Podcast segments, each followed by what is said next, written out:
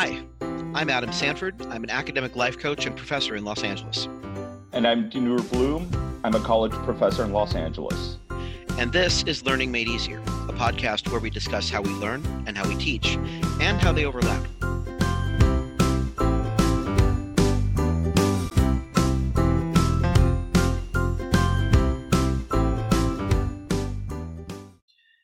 Welcome back to Learning Made Easier. This is episode one oh one, writing as Construction one, building a paper from the ground up. Many college students and high school students are told to write papers, and often the directions are limited to formatting. It's double-spaced, twelve-point Times New Roman font, a certain number of pages or a certain number of words, and that's all you get. In college, you often don't get much more than that for directions. Now, this is a problem because teachers need to learn how to give better directions, but at this point, your professor might choose a topic or give you a list of topics you can choose from, or in college, you might be left on your own to pick out a topic. The hows of writing a paper go way beyond formatting. What are you writing about? Who are you writing to? Why does this matter? In this episode, Adam and I will go over the basics of how to build a paper from the ground up. Now, in this episode, we are going to talk about the five things you need to identify before you really start writing your paper. You got to hammer these things down. And they are the topic, the main points, which we call signposts, the argument, the sources, and the audience. These are all things you need to have in front of you before you put even one word into your paper. So first, the topic. When you're writing, that's the first thing you need to do, right? Choose a topic. If your teacher chose the topic, great. But if you had to choose your own, you need to find a way to do that. So I've developed something called the ACE method, angry, curious, excited, A C E. So what you want to do is think about the main topic of your class, and then think about a problem that's related to the main topic of your class that makes you angry, another problem that makes you curious, and a third problem that makes you excited. One of these will be your paper topic. So an angry problem makes you, well, angry. It makes you want to be an advocate for the people who are being harmed by it. It lights a fire under you. It pisses you off. A curious problem is one that makes you wonder, how does that happen? Why does that happen? And this is the kind of problem that makes you act more like a scientist. You want to figure out how it works.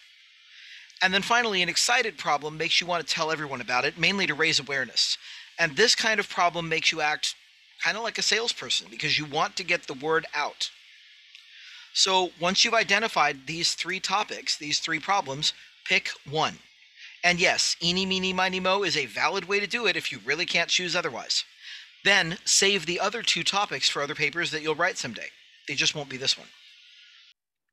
Next, narrow down your topic to something that will fit the page length you're allowed for your paper. A good method to do this is time, place, and people. First, figure out a time you want to talk about. And if it's in the modern era, say anytime after nineteen hundred, make it no more than ten years long. This will limit how many sources you'll be presented with when you start doing your research. Second, figure out the place you want to talk about. Try to keep it to something about the size of one of the smaller U S states, or a county in one of the larger ones, or a city. You can even go smaller than that, right down to one neighborhood if you want.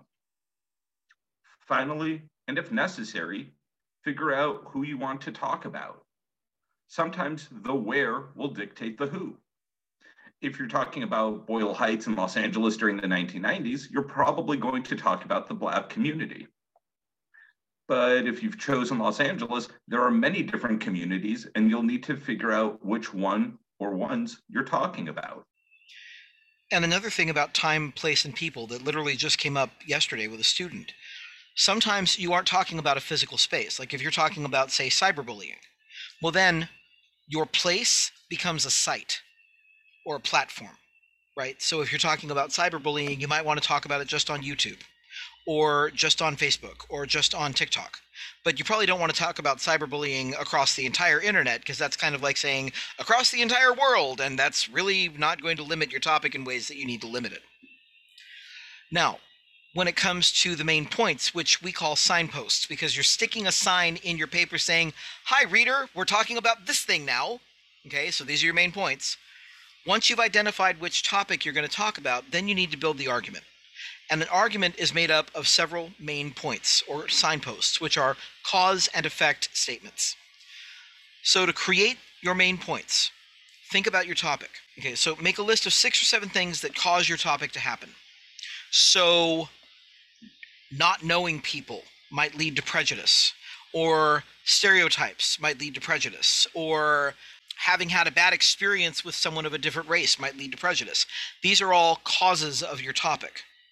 And then when we get to the effects of prejudice, we want to talk about a list of six or seven more things that happened because your topic happened. So prejudice can lead to dissolution of communities. Prejudice can lead to higher crime rates. Prejudice can lead to higher unemployment. Your first list, these things make my topic happen, that's your cause list. And the second list, my topic makes these other things happen, that's your effect list. So make sure all these things are stated as short phrases. You don't want big, long sentences, just a short phrase. Discrimination, poverty, hunger, homelessness, um, you know, COVID nineteen uh, vaccination refusal.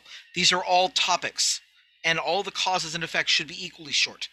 Okay, short, pithy, and to the point. Don't state them as long sentences. So now you've got a list of causes of your topic, and you've got a list of effects of your topic. Pick one list. If you have to, flip a coin and save the other list for other papers. So if you chose the cause list, what you're going to do now is combine each cause with your topic. Cause number one causes topic. Cause number two causes topic. Cause number three causes topic, and so on, until all your causes are combined with the topic to make short statements that all end with the topic. If you chose the effect list, you're going to do it the other way. Combine each effect with your topic. Topic causes effect number one. Topic causes effect number two. And so on, until all your effects are combined with the topic to make short statements that all start the same way with your topic. These short statements that you've just written down are your main points. They are your signposts. They're your reader's guides to what is coming up next, and they're critical to building your paper. The argument. You've winnowed down your topics from three to one, and you've chosen whether to go with causes or effects. Now you have to audition your signposts to see which ones get to be in the argument. Take your list of signposts to the library and ask a librarian to help you search for research sources that will back up what the signpost says. The ones that have the highest number of possible sources are the ones you keep. If your paper is supposed to be eight to ten pages long, keep the top three signposts. If it's twelve to fifteen, keep the top four or five signposts. We'll come back to the sources in a minute, but now you construct your argument of the signposts that had the best research support. Take your signposts and put them together into one sentence like this.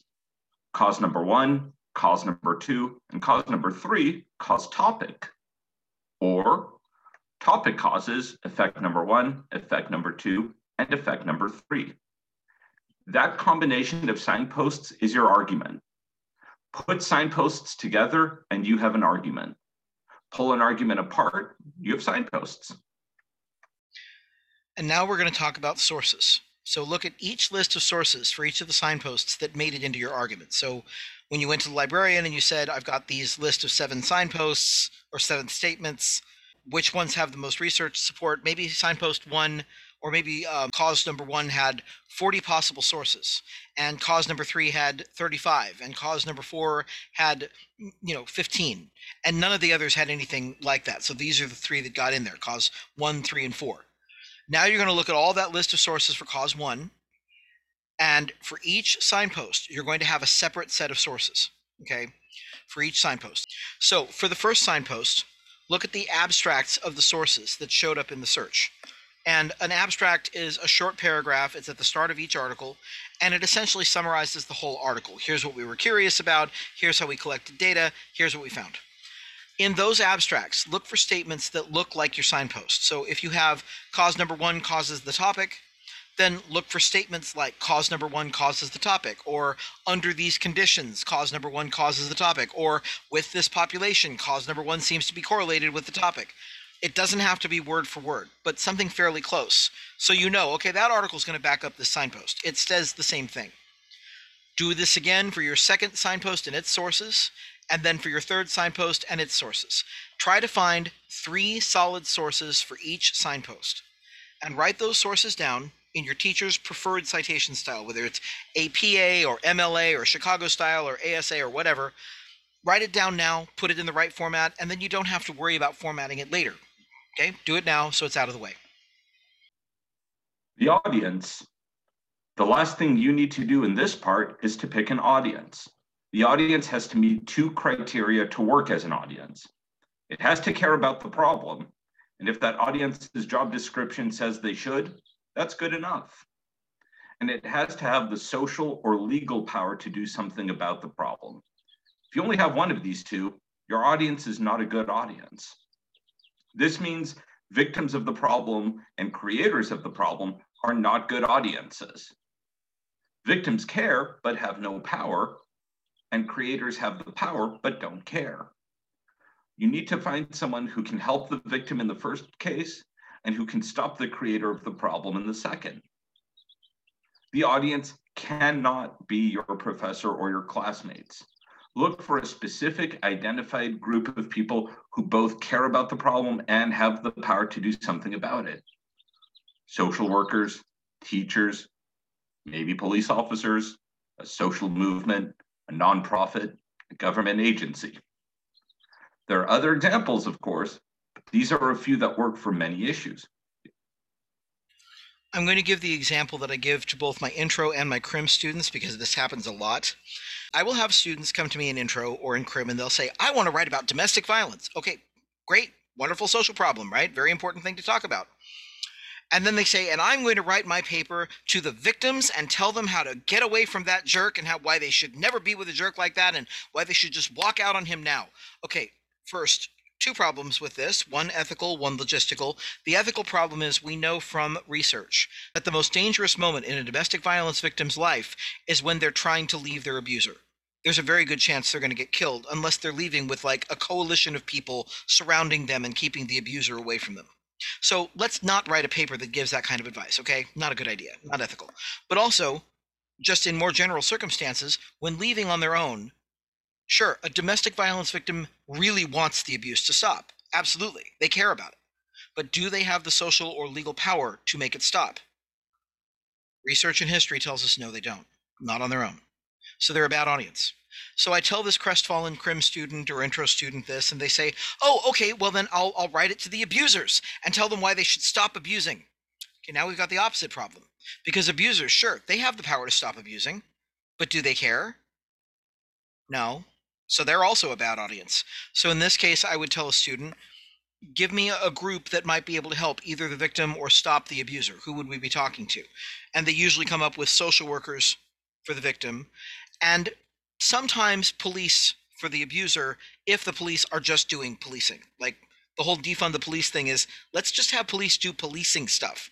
Let's not make them do a bunch of stuff they're not trained for, right? So if police were just doing policing, paper to the police to say, hey, when you walk into a domestic violence situation, here's some things you should know. Okay, the more you know, right?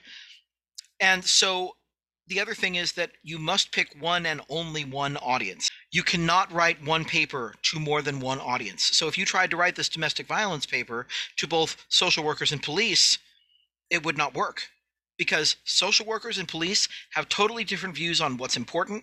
They have totally different views of what is good action to take, what is right action, what is wrong action, what is effective and ineffective. And you're going to be writing a paper that's fighting with itself. So pick one and only one audience that both cares about the problem and can do something about it. Remember too, if we're looking at police and social workers, they have very different tools and resources available to them. And the way they frame your problem is not going to be the same. They're going to frame it in a way that allows them to use their resources and their tools most effectively. Right. And this isn't just police and social workers. I mean, I had one student once who wanted to write a paper about juvenile delinquency, and they had picked an astounding six audiences, and they wanted them all to be in the paper. They wanted to talk to police officers. They wanted to talk to parents. They wanted to talk to teachers. They wanted to talk to scout leaders. They wanted to talk to the sports coaches, specifically Little League coaches. and some other group I can't remember. And I'm like, do you understand that all five of these groups are going to be fighting with each other? Pick one. You have five papers here.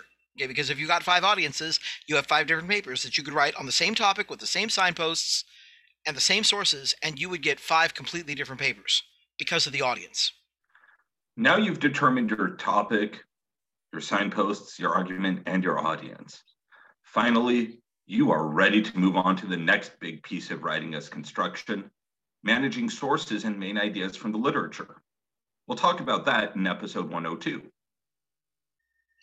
Now, just like Dinur gave us writing as American football, writing as construction is my thing, and I developed this method of how to write a research paper. First, because so many students don't understand the underlying logic of how to write a paper. They just sit down and hope that they can start writing the introduction, and eventually they'll get to the conclusion and they'll have a paper. And I wanted to give them a series of steps to follow so that they would write a strong paper instead of writing their whole paper last minute, or or trying to write their whole paper last minute the night before it was due, sometimes even the morning of the day it was due, sometimes the afternoon of the evening it was due. And this had two benefits, one for them, one for me. For them, they learned how to write a paper in a way that actually made sense.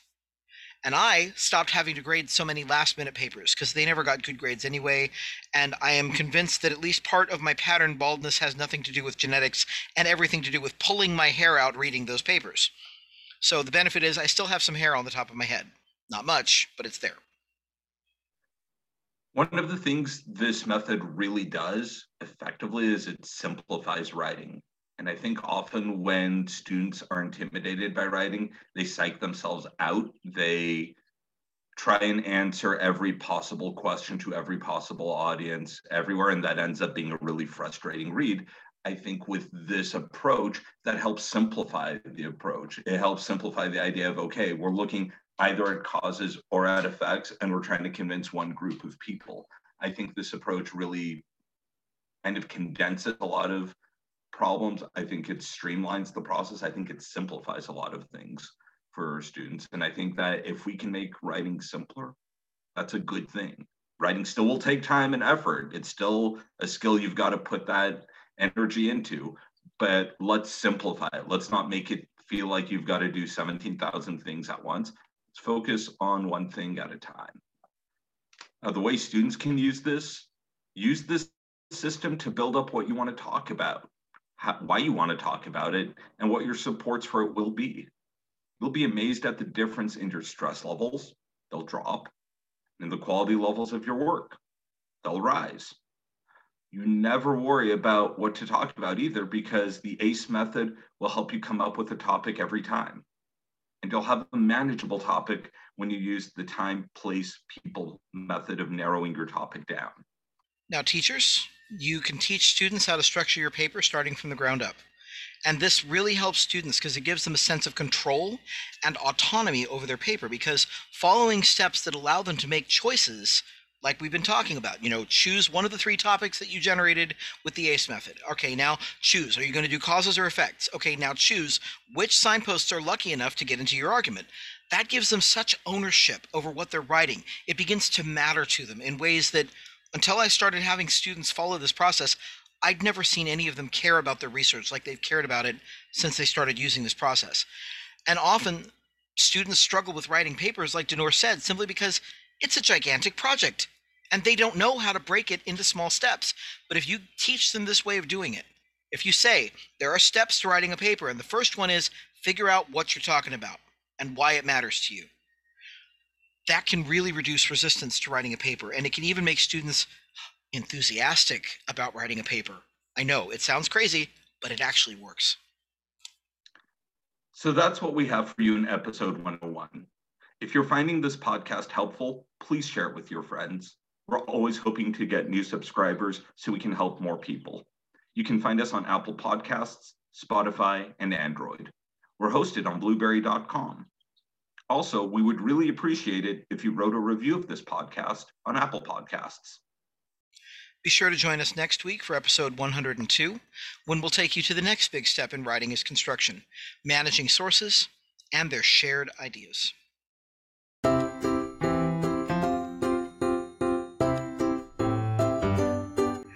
You've been listening to Learning Made Easier, a podcast about how we learn, how we teach, and how they overlap.